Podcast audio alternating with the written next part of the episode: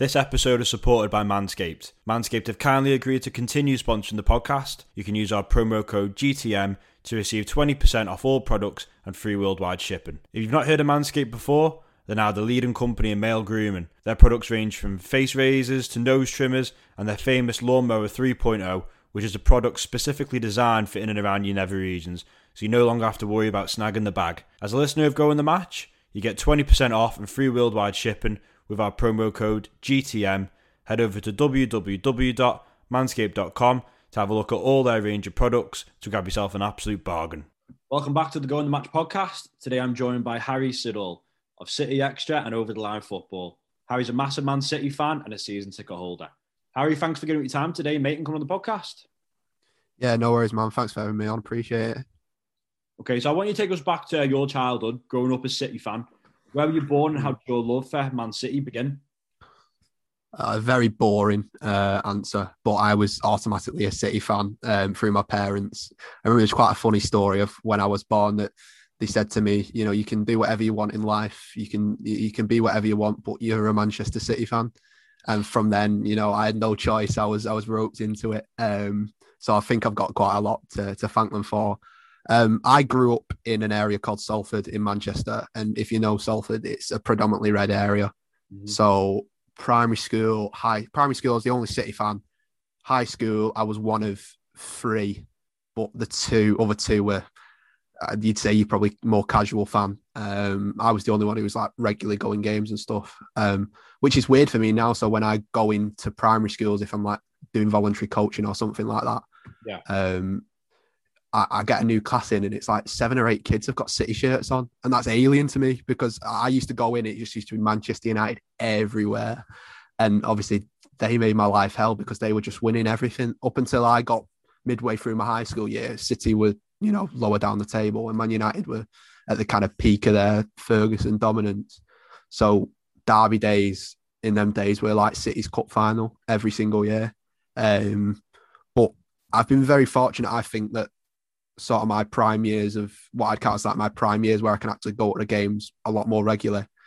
City have been been this good, but it was definitely not always that way. And they used to have United used to have some sublime players, and I would used to, used to be like, yeah, but how good Shaun Wright-Phillips? You know what I mean? Like, so, so, so, yeah. So since then, obviously, it's gone astronomical. But but growing up and becoming a City fan was was brilliant because I, I, like the uniqueness of it. It wasn't like I was supporting a club that was miles away from me. You know, it was still my local team, but I was the only City fan. It kind of felt like me against the world in terms of my mates at times. Do you think like I'm, we're going to go and touch on about you know the city's rise over the last sort of decade and more um, to where they are now, and like you touched on there, you see more kids that are wearing city kits and stuff like that, and I would agree with you as well. It kind of feels in the same sort of vein as what Chelsea were like when they were they were around the 2005 era when they were getting money and you'd sort of see people wearing Chelsea shirts, but you wouldn't see that years and years before. Yeah. For you as a fan, then, do, do you? Because I know there's sort of the some some City fans kind of think, well, we want to kind of go back to that being not smaller club, but it's hard to words, but without saying a smaller club compared to. I know, I know what you mean. Yeah, th- there's definitely a core fan base who preferred it mm. that way. I know Ricky Hatton is a massive one who preferred it when there was just this core fan base. Yeah, but when you when you your club is planning globally as we are to be like a global club like a united liverpool etc you're always going to get fans from abroad because that's how football works you know what i mean like everyone wants to support club in the premier league you're not going to just have everyone in manchester supporting city there's going to be a more global um, fan base um, there was definitely a big bigger togetherness um, around around the club back in that day from the stories i've heard especially back at Maine Road um, and all the stories I've heard. It's similar to, I think I'd compare it to kind of West Ham now. Like West Ham have moved to this stadium and they seems to have like the soul sort of sucked out of them. Um, I don't think it was quite the same with City, but Maine Road was such a like a smaller stadium and it was more of a like a family fan base. But I think the reason it's it's kind of gone away from that now is just to do with the territory. Like we weren't competing back then for anything. So it going to the, the match was was a laugh, but now people go to the match a lot of them expecting results, if you know what I mean. Yeah, definitely. So i like and touching on the matches there. Can you remember like the sort of first time you went to a match or anything that stands out from like your first match day experience? Unfortunately, for for content purposes, my first match was when I was three years old.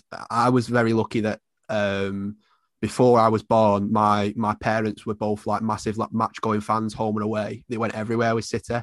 Um, when they had me, they still could go, but then when they had my sister and brother, they couldn't. So when they had me, I would I would go to some games. And luckily, my first ever game was City's last game at Maine Road. Was it? Uh, we lost we lost one 0 to Southampton on the day. Um, but that is virtually all I remember of it because obviously I'm, I'm free. But I've seen all the pictures of it, and there's so much memorabilia. So I, in a way, I kind of am happy that that was sort of my first game. I'd love to have experienced Maine Road as it is now. You know what I mean? Definitely. But um, for a first game, it's it's not a bad first game to say that that I've been there. But obviously, typically City lost on, on that day. So you touched on like the Maine Road then, and obviously you're now at the Etihad. Um, mm. I've never actually been myself, but I know from people that have experienced it. They say that it's a good ground, um, especially in this day and age. But maybe something that slightly takes away from the match day experience is there's not much in and around the ground. Like being a Liverpool fan myself, we're obviously yeah. quite well. We've got a lot of pubs around Anfield, which is good for away fans too. Just wanted to kind of get your thoughts on that as well. Yeah, it, it probably is the case for away fans thinking about the area. Um, but when when the stadium was was built for the Commonwealth, it's a bit of a, in a really deprived area of, of Manchester, and it's only because of sort of city's investment that it has become like a really really nice area. Yeah. Um, I mean, there's a university there now. There's countless uh, cycling arenas, tennis arenas. There's there's loads around there now, and obviously that is something that the owners have done that probably doesn't get as much praise as it as it should do. Um, and even like the, the, city and the community program that was that's been going for 100 years that's been going for a long before the investment had come in so they've they've done a lot around that area but I think it's all to do with ritual. So, like for City home fans, there's, there's a pub round around City called Mary D's, and I know that's a lot of a lot of the kind of the hub where all the, the City fans go if they're going for there. Um, me personally, home games for me, I, I go with my granddad, so it's a bit more bit of a different thing. So I like to meet up with my granddad beforehand and go onto the concourse, have a drink, and speak with him. Um, so I think it all for home fans in particular, it depends on what your specific rituals are and what you like doing before a game. But I can understand the point in the away fans because you know where the coach is parked, you literally just shove straight into the concourse, uh, especially if it's like a big game like Liverpool versus City, for example. So, so, I, so yeah, I could, I could see that. But for home fans, there is areas around there that have just become like such a staple that they, they don't want to do any different. They want to go to this specific place and then go to the game. So, touch on like away grounds now as well. Have you got mm. sort of away games or grounds or stories or anything that you could share with us that you've enjoyed over the years? Um, I'm not too sure how it works with other clubs, but City do a ticket a point system for away games. Um, so it's like advertised on on on the Twitter, and it's like twenty four thousand plus on your season ticket are going on sale at this time. So for a fan of my age, it's virtually impossible to get onto the away ticket system if you want to comfortably get tickets for the likes of Anfield or Old Trafford or them sort of things. Um, and it's it's weird the way it works. So it's like you you get tickets for your season ticket and then you get tickets. So like they do initiatives. So it's like obviously if City draw Burton at home in the Carabao Cup third round, not many are going to go. So the, the the offer is that you get double your points for that game if you if you buy it and stuff like that. But yep. how long that's been going on, it'd be impossible for someone my age to break into that that sort of ticket band um, until I'm like 50, 60, unfortunately. But it doesn't mean I've not. I've, I've, I've gone to quite a few away games, and obviously we call Wembley Etihad South because we need to seem to be there virtually most years. Um, and obviously the one that probably sticks out in every City fan's mind is is the FA Cup final in 2011. Um, maybe the semi final, but I was in City Square for that day, um, and that was just such a nervy atmosphere. But the final that day of kind of ending that way and, and tearing that kind of 44 years banner down at Old Trafford was such an apprehensive day because look, looking at it on paper, City should have absolutely tonked Stoke, but City being City, uh, we were kind of thinking of how it, how it was going to go wrong. Um, so Wembley's always a nice day out, but I've been to other grounds that I'm quite happy because I'm a keen like ground hopper type of fan. Like I'd love going to other grounds. Yeah. So whenever ch- I get a chance to get an away ticket, I can get it. So White Hart Lane is one that I'm really happy I got before it was knocked down. That was in like the peak of Aguero's powers. He's, he won the Golden Boot that season. He was on fire. He got the winner that day. There's other like significant moments like at the start of Pep's reign. I went to I went to Watford and I don't know uh, with away tickets for for Liverpool, but Watford is such a small allocation yeah. that it's virtually impossible to get tickets there. So when I got there, City demolished them that day, like 6 0. But that was a great, it, it depends because it's, you have your core like away fans that go every week.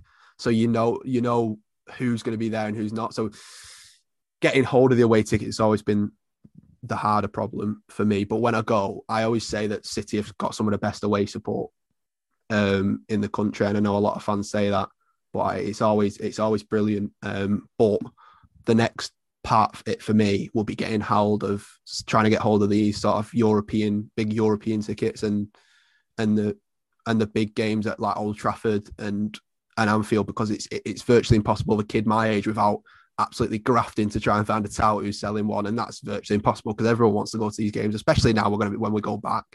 Um, so that's probably the next stage for me. But we've had some we've had some brilliant away days, but Wembley, um, that FA Cup 2011 final is probably the one that sticks out in my mind. I suppose, like with City progressing and becoming a bigger club and getting more experience mm. in Europe, and you kind of expect City to be in Europe every year now. Um, yeah, I suppose when I've when I've done the podcast, speaking to different guests of different clubs on here, um, the ones that aren't lucky enough to be in Europe, they always talk about having that ambition to go to a foreign country and experience that. Is that something now that with City that not that you take it for granted, but mm. you expect City to be in Europe every year? Does that almost become because I can remember when City first got into Europe and you'd see the fans were like they seem to be proper enjoying it. Does that mm. maybe take away from their experience a little bit, knowing that they're going to be in Europe every year? Maybe this is this is going to be City's ninth time in a row. I think we've already qualified um, for, for, the tournament next year, so that's a massive achievement. But as well, I, I know it's I know it's quite a good joke around, but City's draws, like especially recently, have been abysmal in like the group stages and stuff. So like you go to all the home games, but some of the away games are like so rogue that yeah. it's quite hard for, for for people to go. And it's like the away ties. I know there was an away tie last year where it was like Shakhtar on like a Wednesday night and we'd already qualified and we sent out the EDS and stuff like that. And it, it it's impossible to get tickets as it is, and then the, the travel on top of that. Yeah. Um, maybe maybe maybe a lot of fans take it for granted, but I think I think it, the big factor is that we've just had some terrible draws. It's quite annoying that this year we've had the, we could have had the chance to go to to Dortmund. That would have been amazing. Um, yeah, and Paris, you know what I mean? So it feels like all the cracking draws we've got now have come in year where we can't go, which is more frustrating. But there has been there has been a what was the one the year that ever oh when Napoli were playing in the in the San Siro, that that was a big one for City fans. But apart from that, because of the draws we've had, bar you know the initial hype of us getting in, um, there's not been mu- I don't think there's been much hype of us going to these sort of places because the, the, the games are just expected to be a formality for City. So this is the first Man City episode I've actually done the podcast, and I've been meaning to do mm. for some time now because I've always yeah. had a genuine question to ask a City fan. There's always so much um, made of City's fan base in terms of attendance and things like that, and I, I kind of liken it to PSG in the sense that people perceive that just because the club's got money they don't have a genuine and passionate fan base, which we know clearly isn't the case for both clubs.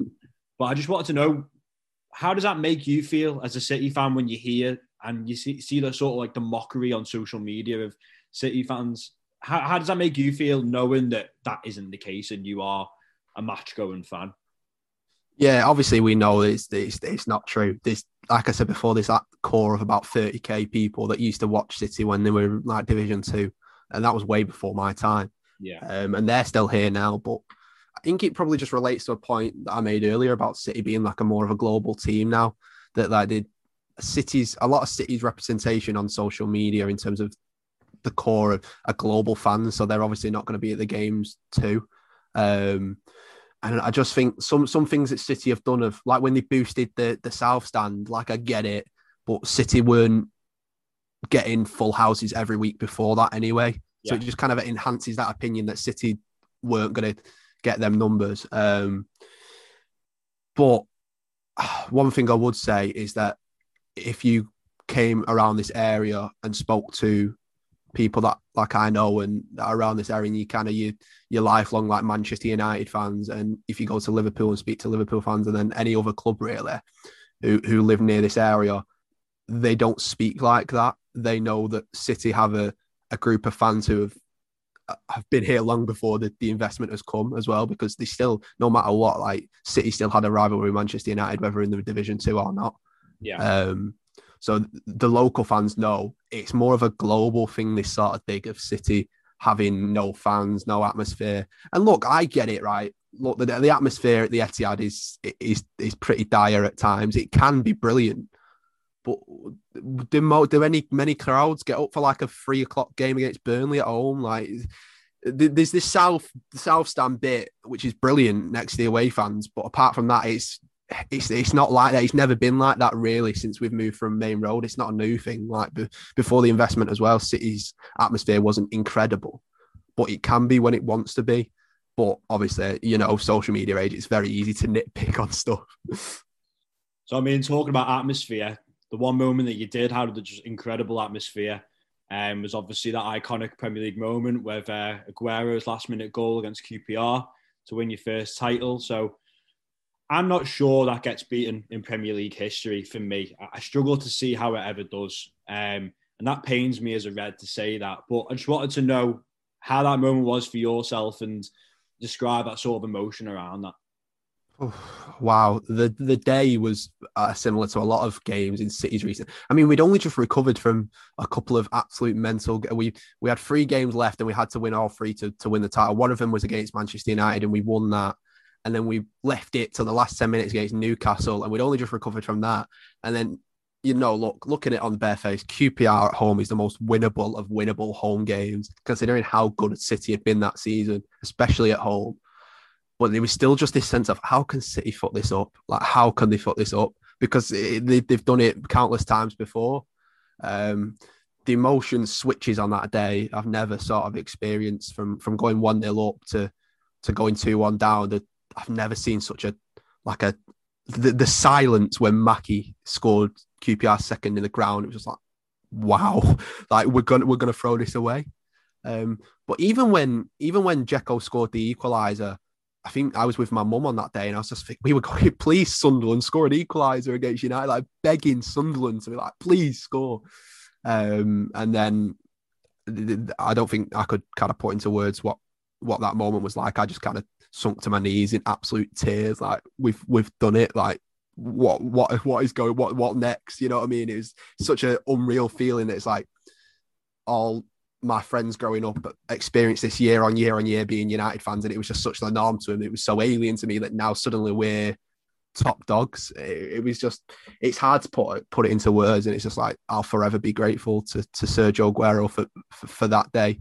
Um, and that moment, just all the permutations around it, even the, the scenes at Sunderland when the Ferguson celebrating and them running around with the tops off and the United fans, and then just a moment of realization when he scores. It's just, oh, it's golden. Honestly, moments like that is it's just golden, especially with, around the whole narrative of United and and City.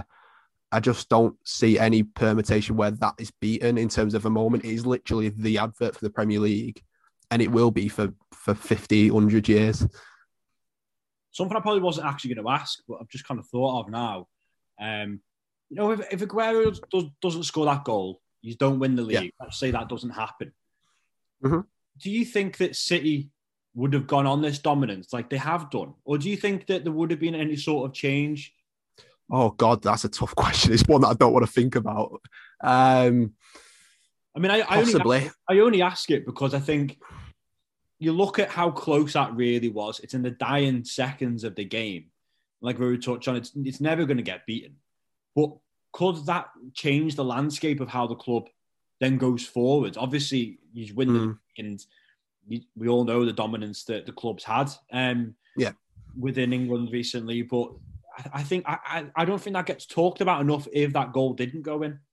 Yeah, there's been, there's been a few key moments in City's sort of history that have that have sort of led to how dominant we were. Um, I know my mum is a big advocate for talking about Dickov's equaliser in the uh, the playoff final in '99, and if we didn't get up that day, God knows what would have happened to the, the finances and stuff like that. Um, the two Yaya Toure goals the year before in the in the FA Cup semi final and final were, were huge, but that goal, as you say, probably arguably the the biggest of the lot. Um, whether City would gone on and dominate like we are now, I'd probably argue yes, because the structure you've seen since that's happened, the structure we've got in place at the club and the people working behind the scenes have recruited really well. And they would have, as much as it had been heartbreaking, mm. I wouldn't have betted against City coming back and winning the title again like the, the season after because we were just in a perfect place. I actually think, in terms of timeline from the takeover, that 2012 was probably a year earlier than they'd expected to win the Premier League. Like the, the ultimate aim was to break the trophy duck, and they'd done it the year before. And then it was like, well, now, and that same season was the first time we got top four as well. So I think it was expected to, that season was kind of like a, a test season in the Champions League. Obviously, we got a horror draw in the group stage that year. and then uh, in the league, just see how we did. But by January, it was looking like City were really going to mount a title charge. And to put but to put in to get put in the position we were in, and if we would have threw away like that, especially to United, it could have had massive psychological effects. Yeah. But I'm also confident that the people in charge of the club are too clever, and as much as I think they would be emotionally invested, they're not as emotionally invested as fans. So it's like a business. So yeah. they would have seen it a lot differently, and there'd have been a lot more investment. And I think we would still would have gone on and and and dominated in in the way we had. Um, what effect that would have had on the players and the fans It doesn't bear thinking, honestly. so just touching on Pep Guardiola's tenure at the club, and listen, I think he's personally going to end up being one of the best managers, if not the best manager who's ever lived. Once he's come to really, yeah, at the end of his career, wow. I think he does at the end of his career. I think he, will go around. Maybe he'll do Italy after City Maybe he'll do a national team job, maybe win a World Cup. I think he's that good. Um, right. I just wanted to get your thoughts as a City fan on what you love most about Pep if you had to single one thing out. Oh, single one thing out. I'm going to have to say his dedication, um, not just to like, like a game by game basis, but to City. Yeah. Um, he's going to be at the club for seven years, and that's nearly double what he did at his boyhood club, which is which is incredible. Um, and I think there's a couple of occasions where it was looking very bleak for Pep about like what was going on at the club and how the players were performing. Um, and I think replacing the, the, spine of Vincent Kompany, Toure, Silva, and Aguero was always going to be his hardest job because he was never going to have them for his full tenure. Um, but since then, he's took us to heights that I didn't even know we could achieve. Um, three Premier Leagues in four seasons is sort of Fergie style dominance in it. Like it, no one speaks about it, but like it is. That, that that's how Fergie used to dominate the league. Um, and then the the sort of 198 points in in two seasons. And I always argue that as much as as incredible as that 100 points is, that 99 where Liverpool were in 98. I know it might be a bit of a, a sore subject, but the way Liverpool and City kind of kept going for that final 14, 15 games is something beyond I've ever seen. And I think he's proven a lot of doubt was wrong, especially after last season, when I think just last season it was just Liverpool were up here and anyone else was just was just nowhere near how good they were. Yeah. That he's managed to turn that around. And especially after the start we'd had, he'd gone away.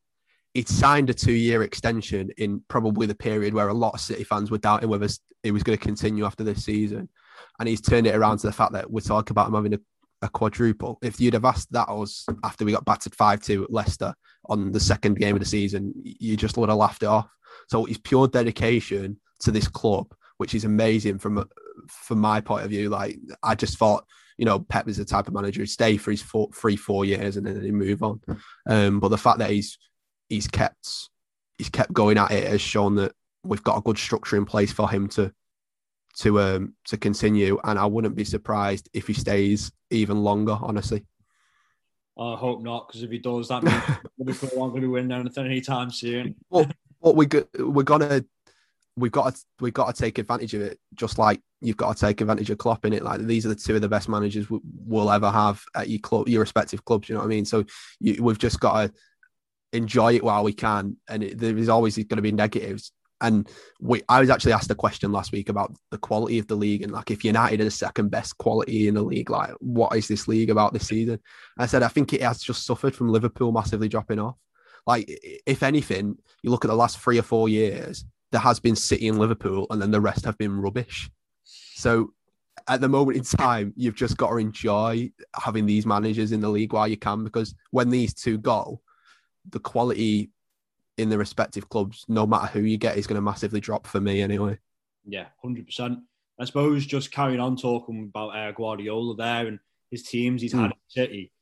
Obviously, some incredible squads. You know, the strength and depth just amazing. Um, yep. he's also bringing youth players through and people like Phil Foden as well. So you can't use that against him either. Um, obviously, people throw the the saying that he's a checkbook manager. I, I understand that, but you've got to also look at it like if he's given the money, why wouldn't you spend it? And especially on the players that he knows that are going to fit his system. When you combine those two things together, you know it's it's going to be a match made in heaven. Um, but you've also had like Mancini's teams um, Pellegrini's as well that have also won the league. What would you say mm-hmm. your favourite team out of all those have been and why? I had a long think about this because I mean this team this season is slowly but surely becoming just because of the pure sort of togetherness of the, of the side. But the 11-12 team, you know, we talked about the the spine already, but that team will always be City's team that that ended that that run. Um, and apart away from the, the quality players we had amongst the spine, there was so many players who truly cared about playing for the club, like Zabaleta, uh, them sort of Micah Richards, them sort of lads truly cared. And, there was such a connection between, especially Roberto Mancini and the fans.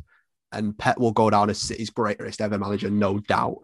But Mancini will always hold such a special place in City fans' hearts because he got what it meant to manage City. You know, yeah. he hated United with everything he had. He hated Ferguson. He hated everything to do with United. Um, so that 11 12 team for me is probably the maybe not the most the greatest ability wise because the greatest ability wise has obviously been from when Guardiola came into now. Yeah. But in terms of what it means to the fans, I think that, that team with the likes of Kompany, Joe Hart, Zabaleta, etc., um, is probably my favourite. But these this team at the moment is slowly creeping up because this.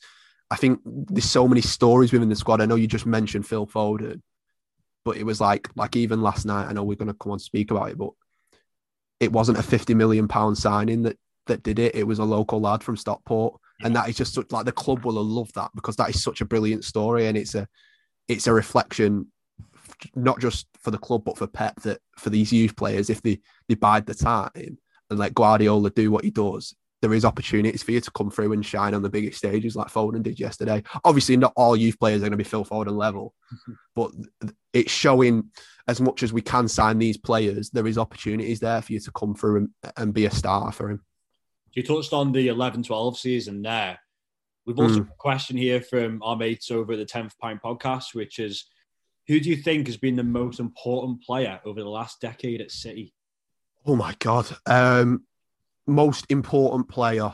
Um, I mean, factually, it's Sergio Aguero, goals wise, but I don't think it can be underestimated the impact Yaya Toure had on on Manchester City. Um, I've listened to a lot of stuff from Yaya since he's left and about how he came to the club, and obviously he was one of the first that was signed under the, the sort of investment. And it was a big risk for him to go from winning Champions League with Barcelona to City, who just finished like eighth and ninth the year before. Um, and at times he single-handedly dragged us to to trophies. Um, the semi-final goal against United and the final goal against United, uh, Stoke, um, propelled City to what it is today.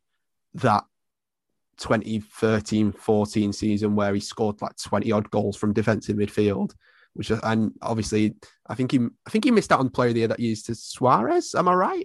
Yeah he did. Yeah and and it was just like I mean I remember them two going at it every week as well.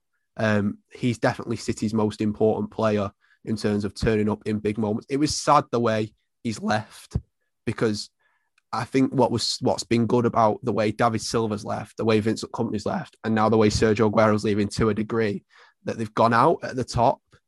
You know, they've gone out and yeah, I think Yaya leaving came a couple of years too late because it was quite obvious by the time that he was never ever anywhere near the standards city. And it was sad to see him on the bench most weeks and kind of petering out. Um, but he was he was the man for us that that that stepped up in so many of these big moments that you'll remember as a City fan for, for, for years and years. So just touching on this season now, and at time of recording, you've just beaten Dortmund to progress to the Champions League mm-hmm. semi-finals mm-hmm. to, with PSG awaiting you. Um, you're also on track to win another Premier League, which, as I read, boils my blood to say the least. Um, also a final against Spurs in the League Cup and also still in the FA Cup. So as you touched on earlier, the quadruples that we've talked about a few seasons ago that you didn't do, it is a genuine possibility that it could happen this season. Um, mm-hmm. Get your thoughts on this season as a whole so far, and do you think they can do it? I think the world's too shit at the moment to not dream of winning all four trophies. Like, why not? Like, there's nothing going. Why not get carried away of winning stuff? Like, yeah. it's the only sort of. And I think I, the way I think about this is like, it's made me realize it as like a match day going fan as well, like how important going to the match day was for me. Because as much as I love watching football and City and stuff, it's all to do with the experience of going to a football match. Like, I go with I'm a season ticket holder and I, I go with my granddad every week and throughout this whole time the realization that you don't go to football for for that 90 minutes you go to the football for the experience with you, your family and, and your friends has really like dampened me and proper made my mood horrible throughout this whole time yeah. because as much as it's such a small thing in in relation to everything it's an escape for a lot of people and it's an escape for me and it's a chance to see a really good family member that I've I don't see much often and escape from the reality of world for a, for that 90 minutes and just watch a team. Um, so why not get carried away and think City can win all four? Um, I said to you just before that it would be typical that no one's there as City win all four. Um, but with the Premier League all but done, the semi-final this this weekend's a big one, and uh, especially if we if we win that and we play one of Leicester or Southampton in the final, we're already in a one-off final against Spurs and then a Champions League semi final. It's it's the closest we've ever been, um, but this is the this is the crunch point in the season. Um, and if I was very negative on a podcast recently, and I was just like, look, it can go two ways. We can either have won one, or we could be on the possibility possibility of winning all four by the end of April. Um, so these these are the crunch moments now. But from from that moment at the start of the season when Guardiola signed the contract, winning, we've won 28 of our last 30 games. That this season has just been beyond what we expected because of you know how often the games have been. I think the players have deserved massive credit for the way they've the way they started the season, and obviously I think signing of quite obvious the signing of Ruben Dias has has kind of transformed us a bit, bit, bit more than I expected, definitely. But the the players have seemingly got together and and just give it their all. And winning 20 out of 30 is is incredible in any season. But I think just in in this season where it's been they've been away from the families for for a lot of it, and they're in this COVID bubble and stuff. It's it's fantastic. Um, and I don't want to say it, but it is scarily a distinct possibility that we can win all four. And I just I was thinking to myself yesterday, just United dominated football for, for ages and, and won that treble. We could we could like usurp that this year. That's that's that's terrifying. Um, and I think sometimes a lot of City fans take for granted how much we've dominated. Um, this this this clubs that would kill for a Carabao Cup, and we've won three, and potentially the, the fourth one uh, in a row. Um, so this season is beyond what I expected. Um, a lot to do with personnel that we've brought in and other players kind of coming into form. But a lot of it for me is, is down to the manager and and the fact he's he's gone away, realised what he's been doing wrong, changed it up, and brought the best out of the players. And that's enough of talking about City potentially winning quadruples and uh, so, as I mentioned at the start of the podcast, you produce content for City Extra. Uh, also have yep. line football too. Just wanted to touch on both the roles that you do there and how you got involved in both of them. Um, well, I I left college and I had no idea what I wanted to do um, because I'm not really skilled in a specific area. If I'm being completely honest, but I love talking about football and that's all I did. So obviously, I'm doing a I'm scarily I'm about to finish a, a degree in a couple of weeks' time uh, in multimedia sports journalism, and during uni, me and a friend started up City Extra. Um, as a result of there not being really much City representation online in terms of like a sort of I don't know what I'd compare to Liverpool like an Anfield wrap sort of thing. Yeah. Um, so we thought there was a massive kind of gap there, uh, and obviously since then it has just grown massively. Um, we're a sports affiliate, a Sports Illustrated affiliated site now, so we're doing well there. We've got a YouTube channel. We've I think we've just hit 120,000 followers on on Twitter, so it's massive. Um, and then over the line football is is is is the sort of YouTube side of it for me personally because I've never really got into YouTube and and YouTube, as you know, is is massive nowadays. So me and my friend um, started that up, and, and and that's only quite a recent thing. But it's just about for me learning stuff and, and getting better at stuff because at the moment in time in the sort of jobs market especially in in media is very saturated because a lot of the a lot of new stuff is saturated like pod, podcaster uh, saturated i feel at the moment yeah um and then youtube content especially since people have had to stay at home you know like match watch alongs and stuff yeah. um they become a lot so it's trying to find new things to do and in the market at the moment, there's not a lot of jobs going. So it's about trying to just keep on building up my skills and keep on trying to do stuff, and hopefully, hopefully stuff becomes available. But you know, it's crazy what social media can do and what opportunities can can come up of it and who you can speak to. So it's just, I just think it's really exciting. Uh, and hopefully now, now I'm leaving uni, I'm gonna have the the opportunity to do that um, full time. And where can people find the sort of links and for the podcast and the YouTube channel? Um, City Extra is just at City Extra, City underscore Extra on, on Twitter. Um, should be pretty easy to find. Uh, YouTube uh, is Over the Line Football. You can access it through Twitter if you want. It's at Over the Line uh, YT on on Twitter. But the YouTube channel is just it's not a City thing. It's like a general football thing. So we talk a lot about England because my friend's a Bristol City fan. So there's not much kind of championship representation on YouTube at the moment. So eh, he talks a lot about them, but we, we tend to focus a lot more on, on the, on the England side of it, especially with the Euros coming up. So if you if you like that sort of chat and, and want to get involved, feel free to to go and subscribe. Fantastic. So finally, the podcast is centered around going the match. So with every podcast we're doing, I want to end by asking, what are your top three favorite matches you've ever been to or seen? Right. So can we just get one out of the way? One is obviously QPR versus QPR versus City. That will always forever be my number one. Um, I was tempted to do a top three without it, but you can't not mention it when you talk about favorite games as a City fan. Um, in third, I've gone with the six-one at Old Trafford. Um, not just due to the absolute battering we handed them out in their own backyard, but in terms of what it symbolised for City a year after kind of finally ending the trophy drought, they've gone to the the nearest rival's backyard and absolutely spanked them. Um, there's so many iconic moments in that game. You know, the "Why Always Me" Balotelli t-shirt, Silva's volley for the fifth goal. There's the the, the funny moment when Dzeko doesn't even realize how many City have scored. They've scored that much. Um, it, it's just the absolute battering we handed them out on that day. Um, sort of symbolized City wanted not just to be the sort of the top dogs in Manchester, but competing for for trophies um, both on in Europe and, and, and in the league. Um, and then second, I, I couldn't really. I, I tossed and turned between a few. Obviously, the the two, the semi final against Manchester United in the the FA Cup in 2011 and the final were both brilliant. But I've gone for a more recent one, and I've gone for City one, Leicester nil, okay. in with with Vincent Kompany's goal, just be, just purely for kind of Vincent Kompany.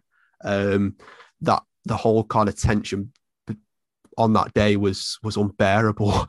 Um, the Monday night, you know, like you know, when you've got an eight o'clock game, it's horrible. You wake up and you've still got twelve hours to to kind of stew on it. Like ruins your entire day because you've got twelve hours to stew on it. Yeah. And City were rubbish that day. It was really cagey, nervy. There was pop shots from 30 yards. And I think that's what led to me being firmly in like the Sergio Aguero, no Vinny, don't shoot camp when it came about. And horrible, the, the silence just as Vinny was about to shoot. And I went, don't shoot from there. And he just smacked it in. And for City fans, especially for, that have lived through City's era now, if there was one player that deserved that moment, it was it was Vincent Kompany. Um, he's a player that gets talked about as as one of the best Premier League centre backs, but he never played as regularly as we'd hoped for uh, for him. Injuries were hor- horrible to him for such a quality player, but maybe even never the most naturally gifted of defenders. Although I thought he was a brilliant defender, he was just a pure and utter leader. And the fact that he was bought before the investment, he kind of captured everything that every City player should aspire to do when they pull on a shirt. He was literally um, Mr. Manchester City, and I had a feeling a couple of weeks before the game that this might be Vincent's last season, just the way he was acting. Uh, and when he scored that goal and did the lap of honour, you know, he, he was he was in tears, and I knew that. But what a way to kind of to go out for him. Um, so that whole day and the whole relief of that, and I know we had another game to win it, and obviously that went a bit nervy at the start as well but that was felt like the title was done. Um, and for him to have that moment, for me, he's one of my favorite City players ever. And to, just for that moment alone, I, I, put that in second behind the QPR moment, um, and then the six one. But I think it's a testament to, to how good it's been in the last couple of years that there is so many moments that I could have interchanged them with. QPR is one, and it's far one but then any selection of moments before, it's just what you prefer. Me being a local City fan, beating United will always be in my top three. Um, but for, for for other fans, there's other moments that symbolise different different parts in their sort of City fan journey. But for me, beating United's always sort of number one priority in the season. Fantastic. So just before I let you go, mate, just a massive thank you for coming on, giving up your time. Really appreciate it. Ah, no worries, mate. Thank you for having me on. I've enjoyed it.